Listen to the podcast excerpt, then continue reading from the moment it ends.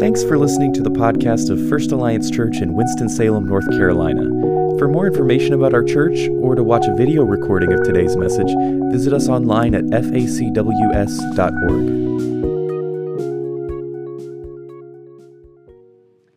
I want you to turn your scriptures to Luke 8 as we continue this theme this morning. And I know this is all different, isn't it? This is wrong. Pastor's talked, and now he's going to read the Bible, and he's going to talk some more, and I'm ready to be lifted up. But did you come to worship, or did you come to receive worship? Luke 8.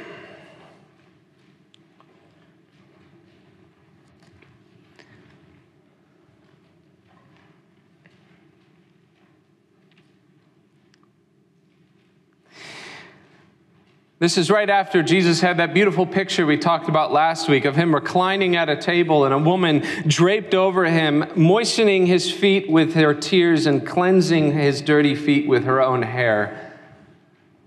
And then it begins with, soon afterward he went on through cities and villages, proclaiming, bringing the good news of the kingdom of God. And the 12 were with him, and some women who had been healed of evil spirits and infirmities. Mary, called Magdalene, from whom 7 demons had gone out. Joanna, the wife of Chuza, Herod's own household manager, and Susanna and many others who provided for them out of their means. And when a great crowd was gathering and people from town after town came to him, he said in a parable, a sower went out to sow his seed. And as he sowed, he fell among the path and was trampled underfoot. The birds of the air devoured it. And some fell on rock, and it grew up and withered away because it had no moisture. And some fell among thorns, and the thorns grew up and choked it. And some fell into good soil and grew and yielded 100-fold. And as he said these things, he called out, "He who has ears, let him hear." The disciples asked him what his parable meant. He said, "To you, it's been given to know the secrets of the kingdom of God, but for others, they're in parables, so that seeing they may not see, and hearing they may not understand." The parable is this: the seed is the word of God. The ones along the path are those who heard, and the devil comes and takes the word from their hearts, so that they may not believe and be saved. The ones on the rock are those who, when they hear the word, they receive it with joy, but they have no root. They believe for a while, and then in a time of testing, they fall away. And as for those among the thorns, they are those who hear, but as they go on their way, they are choked by the cares and riches of the pleasures of life, and their fruit does not mature. For that in good soil, they are those who, hearing the word, hold it fast in an honest and good heart and bear fruit with patience. After all, nobody takes a lamp and covers it with a jar or puts it under a bed, but puts it on a stand so that those walking in the room are going to see the light of the lamp.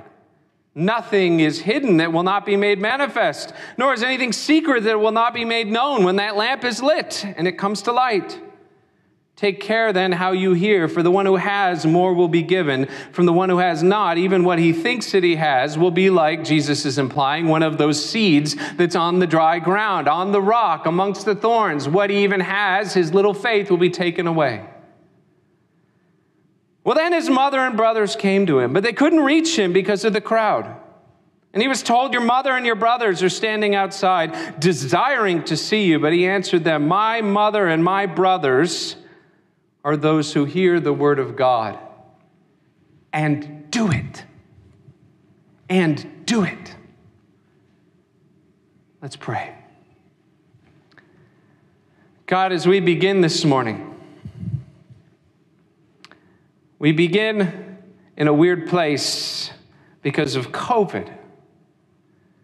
We begin with a different feeling because we're starting with the word and with preaching and with prayer and not with our usual singing.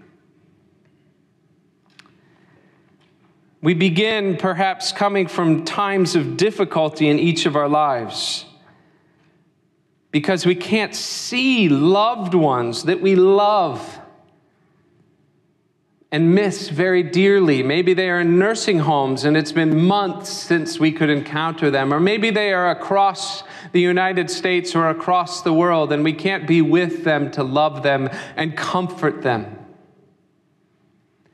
Maybe We begin today on the couch at home.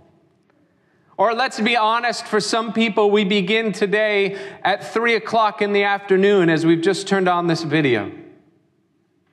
Or we begin today on the bed, just making it to turn on the live stream. Wherever we are, Lord God, would you turn our hearts to you and not to ourselves? Would we receive from you your word, that we may give to you our lives in worship? Lord, would we not be so absorbed in thinking that we can solve the problems that we have in our lives, but would rather cry out for your grace, your goodness, Lord, your answers and solutions to these trials that we are facing. Would we find a way to see joy produced in our lives when we face trials of many kinds, so that we would not be like the soil which the trials wipe away any measure of belief that we might have, but rather would be that soil that is planted firmly, or the seed planted firmly in good soil, which brings up 100-fold crop. God, would you teach us what it means to be the church of Jesus Christ and the family of God today? Amen. We read a lot of scripture there, and I'm not going to exegete every piece to the nth degree, but rather I'm going to touch on a couple of highlights as we proceed, okay? Because I think it's critical that you see that Luke is doing something very intentional right now. You see, in Jesus' day, he was surrounded by a few different kinds of people. He was surrounded by Pharisees. He had just come from one of their homes, and the Pharisees believed all the right things, checked all of the check boxes. They worshiped in the correct manner, but they did not love Jesus. They rejected Jesus, and moreover, they likely did not really love God as much as they aimed to please God by what they did with their lives. He was also surrounded by a great many people who had need and wanted Jesus to do what they wanted him to do, but didn't necessarily understand that he was there to save them or be their king. And Luke draws an important point out to begin this passage. There were women following too, you see. In those days, in the Jewish culture, women were second class. Even wealthy women were not considered of the importance of the first class. And here Jesus has said to the Pharisees that a sinful woman washing his feet with her hair and her tears was of great value, and that her sins were forgiven because of her great faith. Then in the next passage, Luke says, women that followed after Jesus provided for every single thing that was needed by him as an itinerant preacher and someone who had absolutely no money. And that these women had been healed from great travails. Not only that, but all four Gospels record that Mary Magdalene was one of the only people to both see Jesus, serve him during his life, be there at the crucifixion, and then see him again after the resurrection. Do you know that Mary Magdalene is mentioned more than most of the 12 disciples in the Gospels of Jesus Christ as one of his most important followers? Not only that, he goes on to say that think about a sower spreading seed, and you can say you believe, but look at the end of verse 18, or sorry, verse 15. In the good soil, those hold it fast and do what? They bear fruit. They live out what it is that they have heard.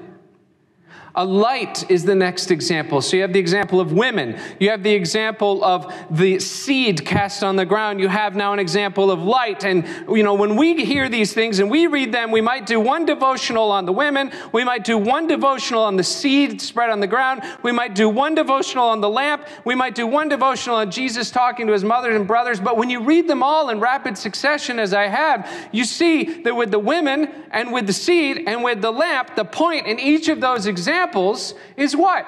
Fidelity, faithfulness means serving Jesus who is King. It doesn't just mean making sure you've checked the boxes of right belief. Living a lifestyle of a follower of Jesus. So the lamp, take care how you hear, because the one who has, that is, the one who has heard, the one who is living, the one who is letting their light shine, will be given more. Their faith will be increased. The Holy Spirit will occupy their hearts, and they will live a complete Christian life. And the one who has not, the one who has never let their light shine, the one who has taken the truth of Jesus Christ and enshrouded it and not let others see it, will have even that small modicum of faith eradicated. And this passage comes to a pinnacle, comes to a climax, as Jesus' own family, the Holy Blessed Virgin Mary, whom we all celebrate at Christmas time, is standing there saying, Jesus, come here. And he says, my mother is here. My brothers and sisters are here. Those that hear the word of God and what? Do it. And do it. Church is not a time and a place where we gather to sing songs and listen to a pastor preach and flap his arms. Church is who we are in Christ and how we live together. That's very different than the messages that we receive both in our current Christian culture and also, frankly, the way that many of us were raised. Right now, today, you can get online and find 1,000 better preachers than me. I know this because I listen to them and I go, wow, that's a better preacher than I am. You can find 100,000 preachers who dress better than I do. I know this because the one time I wore a suit on Sunday morning, I heard about it for a month.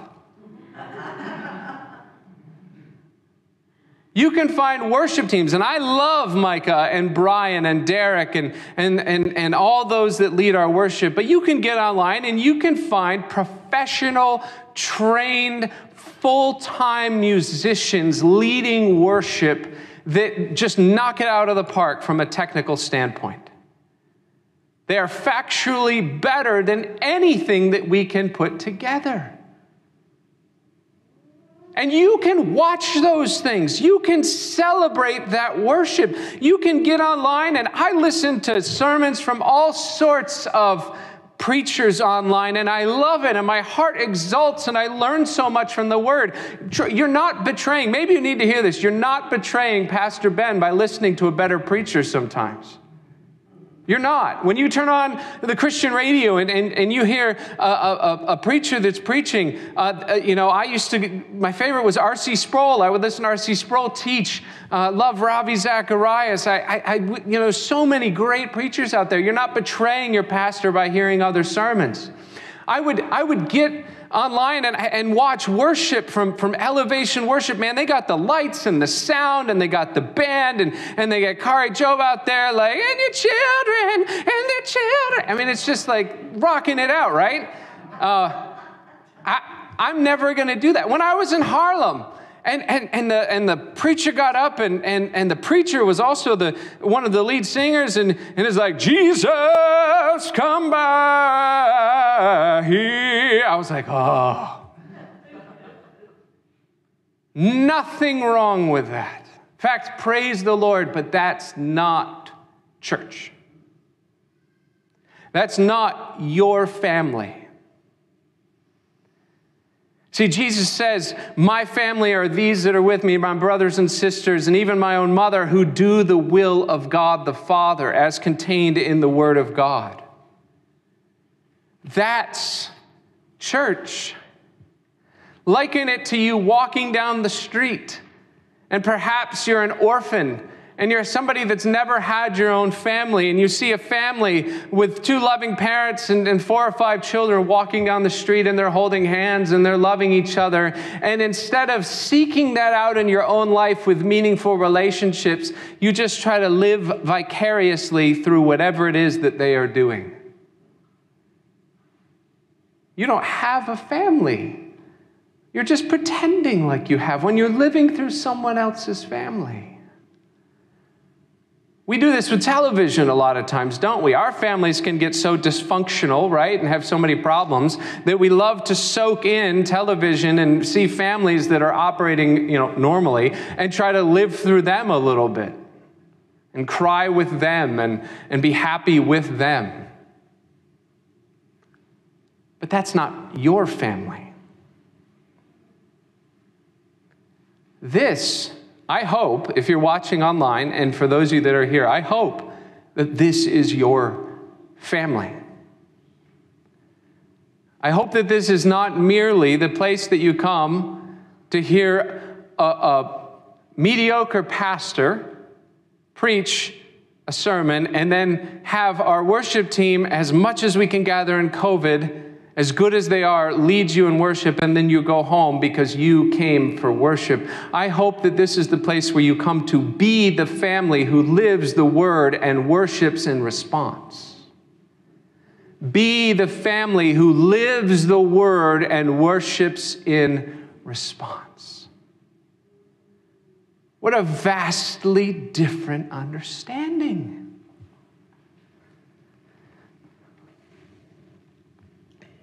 I just want to take a couple of minutes, because I think it's critical, to go back to the parable of the weeds, because it's one of the most complex parables that you find in Scripture, and it raises the most questions, and I think it's very, very critical that we understand it. A crowd gathers. Jesus says, "A sower went out to sow his seed. Some fell along the path and were trampled, and the birds ate it. Some fell on the rock, and it grew up and withered because it had no moisture, no water. And some fell among the thorns, and the thorns grew up and choked it. And some fell into good soil and grew and yielded 100-fold. Now, you might hear that and think, wow, there's a bit of a random chance then to the word of God then, isn't there, Jesus? You could see why his disciples would have been upset, would have wanted to know the meaning of this parable. Because Jesus is saying, look, the word of God is like the seed that just falls. And my family and I were just recently out west. And let me tell you, if you're a seed that's falling, there's like a 99% chance that you're going to fall on a rock or in weeds or on sand, and you're going to get choked out in northern Nevada. We were driving around there, and there was more dirt and more rocks than there were plants, as far as the eye could see. Matter of fact, when you fly back into North Carolina, you almost think that you left a post-apocalyptic nuclear disaster, and then you've landed back in the real world, because suddenly there's trees and bushes and green and birds. By the way, the bird that got into the sanctuary this morning. As we were preparing for the service, we had those doors open, and the bird flies in, and for the next 45 minutes, my wonderful wife was chasing it about with a basket as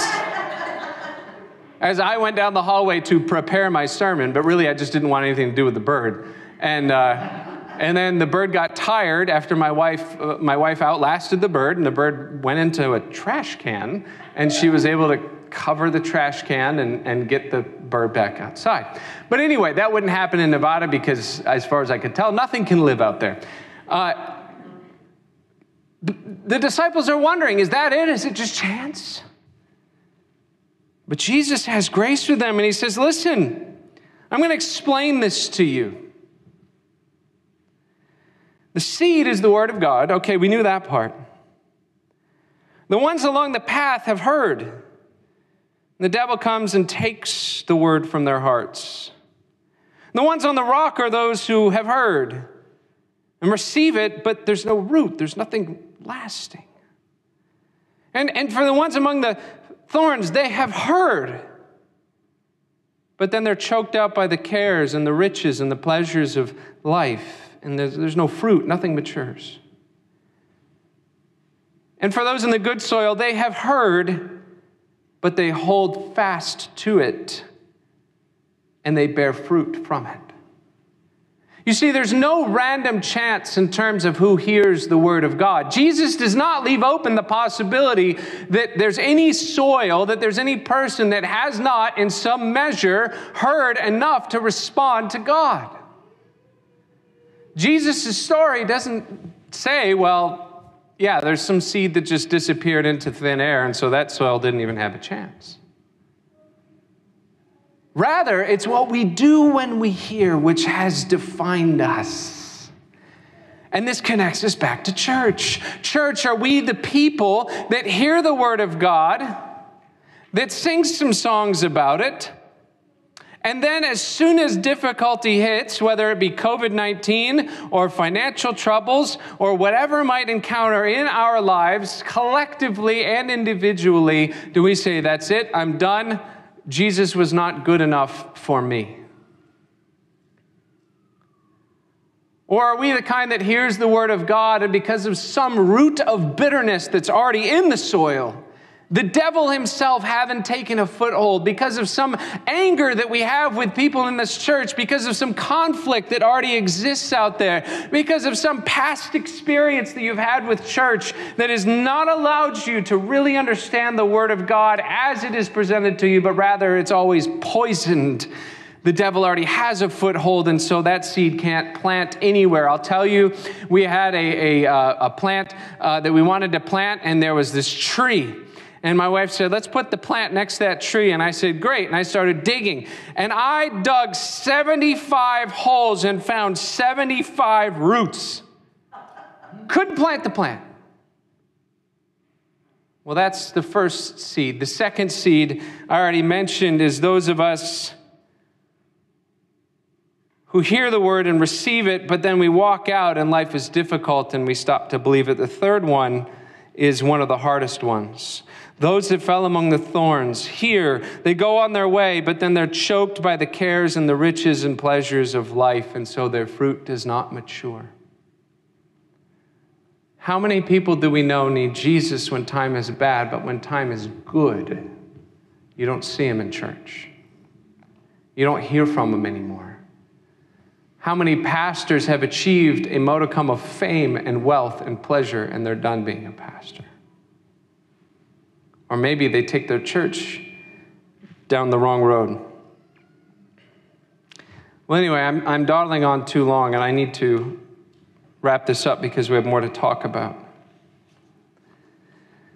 But the fourth seed is the one that we come to today that lines up with the other stories, the other illustrations of a lamp and the faithful women that serve and of Jesus' family. And that illustration is so very clear.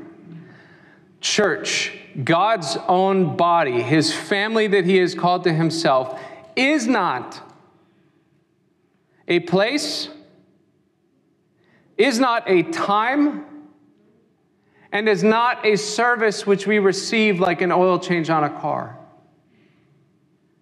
Church is a people who follow a word, both a written word and the word made flesh, Jesus Christ, our Lord and Savior, King of all the universe. And our worship is what we do in response. What we do in response. In other words, another way I could put it is that worship is the outflow of the life of the family of God.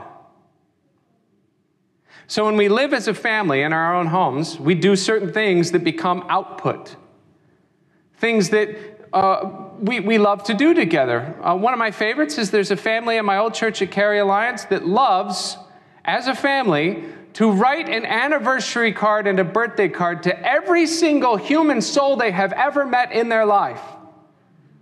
My daughter Alice just got a birthday card from that family this past week.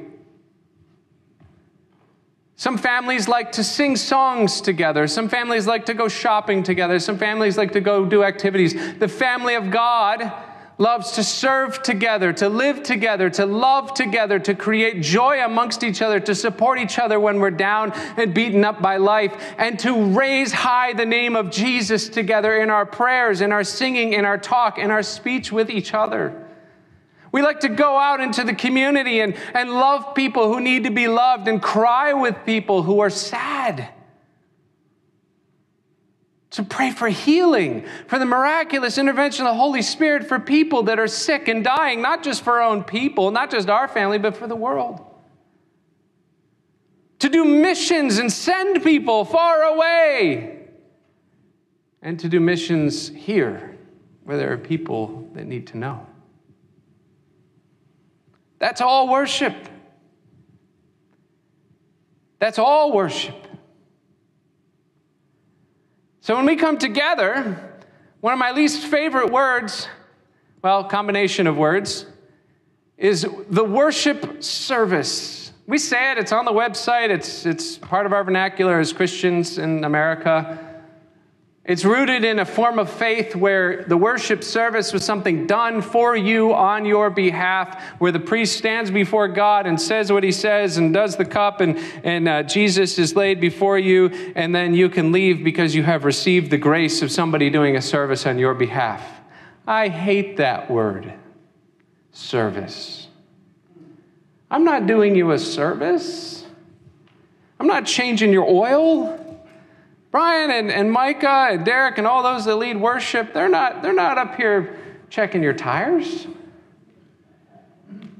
They're trying to lead you to the presence of a holy God so that you can tell him how much you love him. You don't get to do it through them.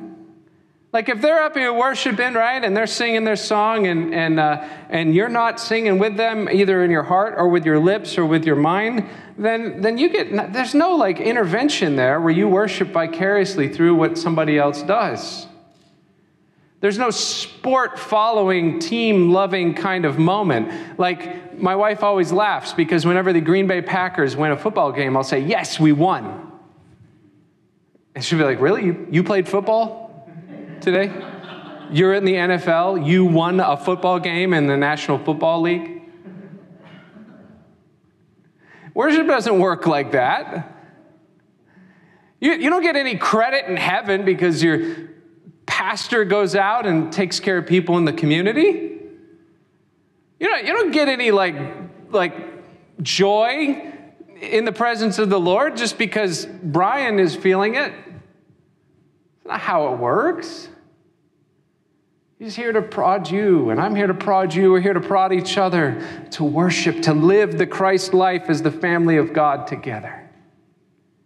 How do we put rubber to that? Where does the rubber meet the road when we come to that? Let's draw this together to a conclusion. Number one is that as the family of God, we will try to be a family. Meaning that if you are in this church, but you don't know anybody, you're not part of this family. We have a directory. Grab a directory. If you're locked into a nursing home or can't get out of your house or have fears of COVID, we have Facebook, we have Snapchat, we have Instagram, we have cell phones, we have Zoom, we have all these ways that we can communicate. I was able to visit a brother for the first time in 6 months through the window of his nursing home with 2 other people. We actually broke the law by cracking open the nursing home window a little bit because he couldn't hear us. And we really couldn't hear him. And we just talked. And then we prayed with him because he's like my uncle, right? He's in the family. Be the family. That's step one. If you're the family of Christ, the body of Christ, be the family, be the body. If you're alone, if you're watching this alone, and you haven't talked with a Christian in months, if you have lived through me and what you've seen on stage, you've got to find a way. You've got to find a way. I'm talking to you guys online right now. You have to find a way to be in the family of Christ right now. It's more important than ever. Young people, if you're living vicariously through the internet and hopping from church to church on the basis of what you see on the internet, like I said, that's fine in terms of learning and in terms of experiencing, but it's not fine in terms of being. You got to find a place and a people. Our children's ministry is back on Wednesday nights and our youth ministry is back on Tuesday nights because for that generation, it is critical that they know other kids and other youth that love Jesus and can be together and be shaped into the body of Christ from a young age. And yeah, they're wearing masks. The fourth graders do a better job of it than the 10th graders, but that's neither here nor there, but I'm just saying. But they're wearing masks, and they're distancing, and they're being careful, and they're playing outside, and we're respecting this disease for what it is and being cautious about it, but they're together. Our seniors, some of them gather on Thursday, and then we have some that join us over the internet with that group, those that can and are able. We have small groups. They've met in fits and starts, but they've tried. And people have written letters to each other and sent care packages to each other. Whatever it might be, step one is be the family. Step two is be the family who loves the Word. If you went to a worship service tomorrow, well, it's a Monday. Let's say today was Saturday, okay? And tomorrow was Sunday. And you woke up and you went to a worship service. And there was a 200-member choir. And there was a worship team that was just rocking out, okay? We had Samuel Morfield back, and he's playing his solo guitar, and it just sounds amazing. And Brian's just on there on his drums. And we had the full worship service going. And the pastor gets up and gives you a good pep talk about how to go be a good Christian. But they didn't read or explain the Word of God. You would not have the family of Christ present together. Because without the Word, there is no family of God. It just doesn't exist. The Word became flesh and dwelt among us. Jesus loves the Word so much that he took on the name of the Word. Logos is the Greek word. Without this, there is no church.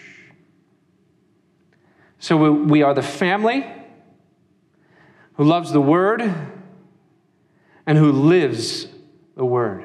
That's the third step. Lives accordingly. What does it mean to live the Word? It means to serve, to love, to be. To do the things that we do together as the church, whatever those things might be. It could be that a particular church is called to a particular people. In our case, it's Diamond Ridge. If you can find a way to where you're comfortable to engage in that Diamond Ridge ministry, then do it. Maybe it's loving that next generation. If you're ready to help out with the children's ministry, we have a few people doing it on rotation right now. We could use more on Wednesday nights. Then do it. If you can engage in the youth ministry, maybe you felt called to work with youth, but you've just never told anybody. Maybe you think, oh, they've got all those volunteers. They don't need more. Trust me, the more relationships that young people can have with adults, the better. Let us know. We'll work it out. If you're ready to lead other people in discipleship, but you've never had the opportunity and you're ashamed to even crack the door because maybe you're not really ready or you're scared about it, or maybe for the first time the Holy Spirit is tugging on your heart to do something in terms of discipleship ministry, let's do it. Maybe you're not ready for any of that. Maybe you can just stand at the door and point. Sanctuaries that way, we're glad you're here, with a mask and a face shield and a plastic. We can get from Walmart, we can get one of those big plastic floor-to-ceiling shields too. And you could just stand behind with a big smile and point. We'll call that greeting, whatever it might be. Maybe you're like the women in this passage. You remember the women's service? Go back to the beginning of chapter 8. Go to verse 3, Joanna, Herod's household manager's wife, and Susanna, Mary Magdalene. Look at the end of verse 3. It says, many others who provided for them out of their means. You see, Jesus does not call you to provide for the kingdom and the family anything which he has not already given you. Maybe for you, you don't feel comfortable leaving the house. Maybe you don't feel comfortable working with children or youth or Diamond Ridge or serving as a greeter or doing anything else, but you have sufficient means that you can give over and above your normal 10% tithe or however much you might give to the church. I did some rough math in my head this morning. The church has spent about $3,000 more in technology costs, buying this camera, providing Zoom meetings, and having all the internet services that we've had over what we would have normally spent to do church as normal over the last 7 months. So maybe for you, it's just writing a check. Arnie Solvig, we recently gave money toward his car so that he could be around here. He's our missionary in West Africa, and he's home, and his daughter Stephanie serves in our mission site in Georgia, in Vision Atlanta, and she needed a car. So actually what he did, this is a good missionary, is take off of her hands the Honda Civic with like 400 million miles on it that's running on bubblegum and duct tape, and he's going to drive that around for the year that he's home. And then he got his daughter the newer, still used, but newer SUV that she could drive around. And we helped with that as a church. If we could collect that money back, if you could write extra towards that, then we can help other people as they have needs down the line.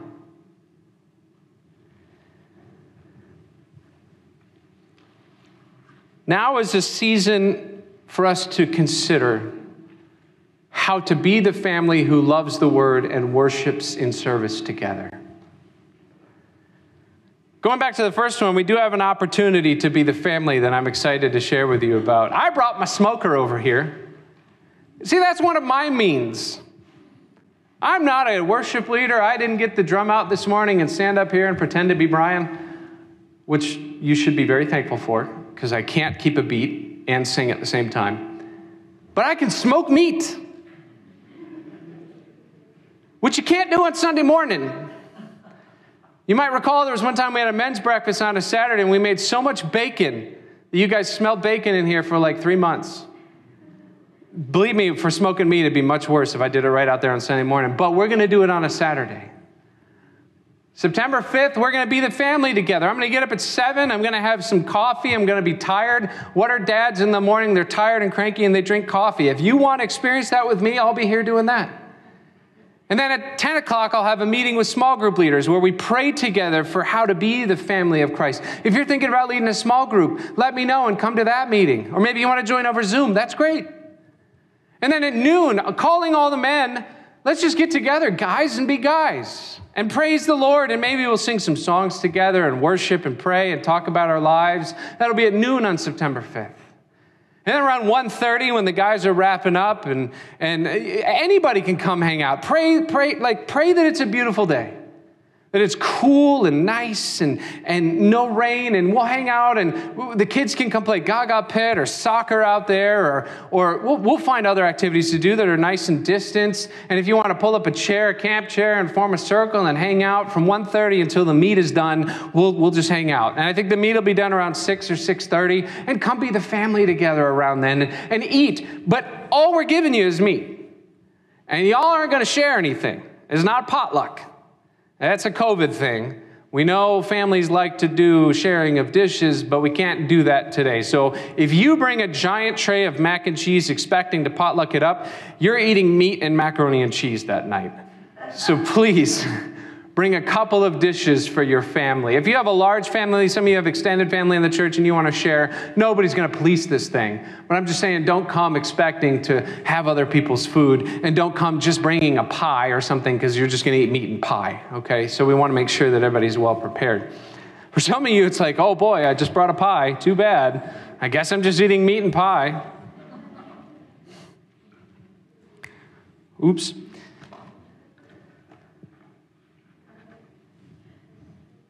Let's be the family in the word that loves and serves together. And what's one thing that families do? Well, we're going to do it on the 5th. It's the barbecue, but we do it as a church, and that's we eat together. You see, Jesus, when he sat down with his disciples in the upper room, and I encourage you to have this ready, and if you're online, go ahead and make sure you have your drink and your bread, whatever it might be. Jesus, when he gathered with the disciples in the upper room, and you can go ahead and open the top one, just the clear plastic one. Don't open the second one, which is the juice, because then you'll be managing the juice and the bread. And if anybody needs help or whatever, we can help you out. That's totally fine.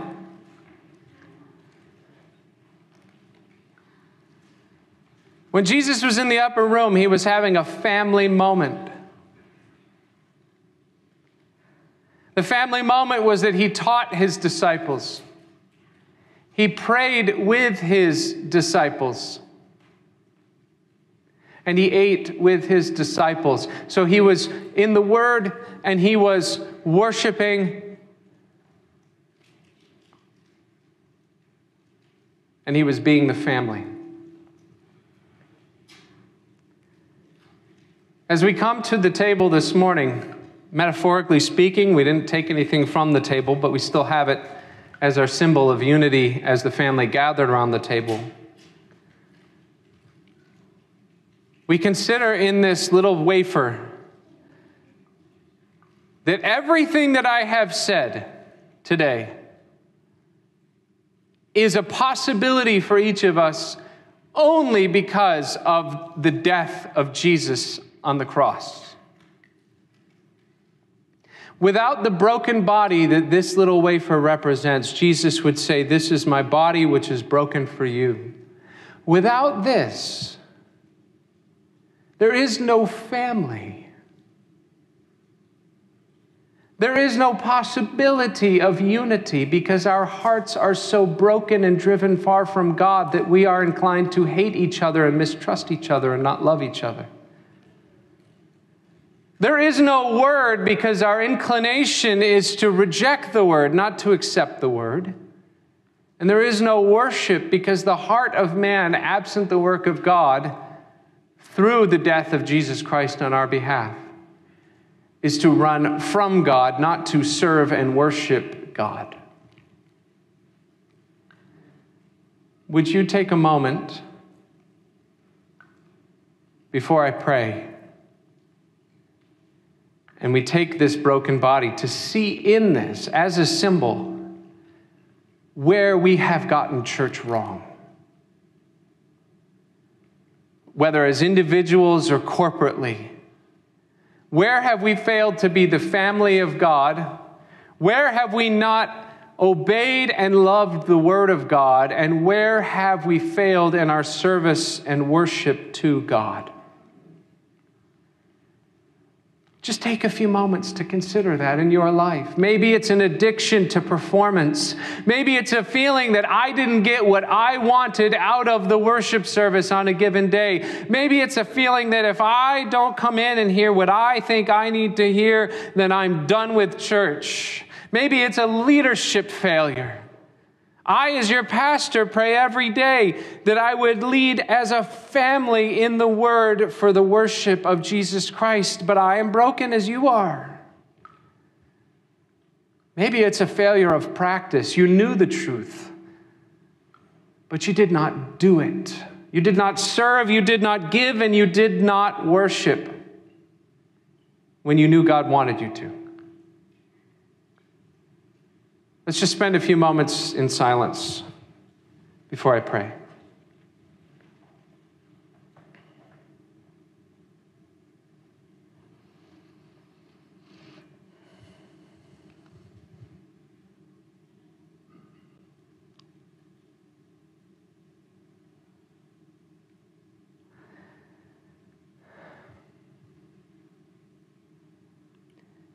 God, I thank you that no matter what we might have considered as our failure, I thank you that no matter how bad we think we might be and no matter how much awful we think we have done or how much we have failed to live up to your word as being the family of Christ, the body of Christ, no matter how selfish we may have been in our worship, Lord, you died on the cross to take away these and all our many other sins.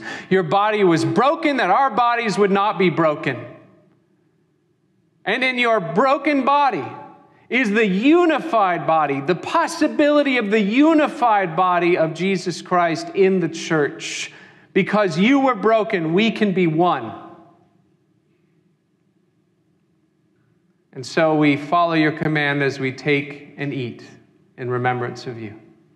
Let us partake.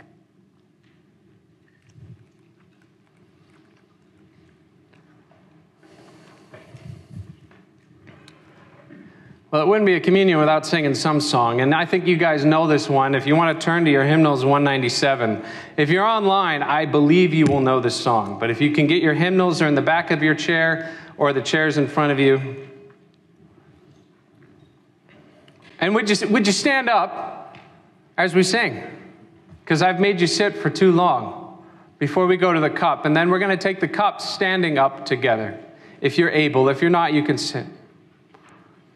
You might know this song, and I think you can sing it with me a cappella. Do you know that Charles Spurgeon, the most famous preacher in England, his entire church only sang hymns a cappella in unison? No instruments, no parts. He just sang the songs, and people sang them with him. I'm not saying we're going to go there. I can't wait for my worship team to come back. Amazing grace, how sweet the sound that saved a wretch like me. I once was lost, but now am found. Was blind, but now I see. 'Twas grace that taught my heart to fear, and grace my fears relieved. How precious did that grace appear the hour I first believed. Now let's pause there, and we'll continue this song after we consider the cup. And you can remain standing or sit, whichever you prefer. In the cup, when it says it was grace which taught my heart to fear and grace my fears relieved, is the promise of our fears being relieved, because in the shed blood of Jesus goes the punishment that was due for our sins. Where instead of our blood sacrificed because we are sinners, is the blood of Jesus covering each and every single one of us, so that when Jesus looks down on you, he does not see your brokenness or your evil. He sees only the shed blood of his son, Jesus, which is pure to him and perfect. This is the freedom that we have in Christ because of the blood that was shed. When we gather, our sins don't drag us down. We don't guilt each other. We don't ruin each other. We're able freely to gather and be the family of Christ because of the forgiveness afforded us through the blood of Christ.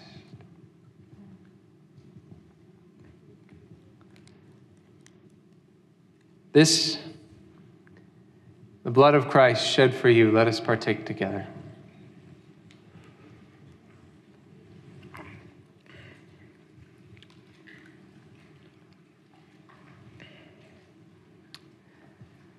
Let's sing verse 3. And verse 4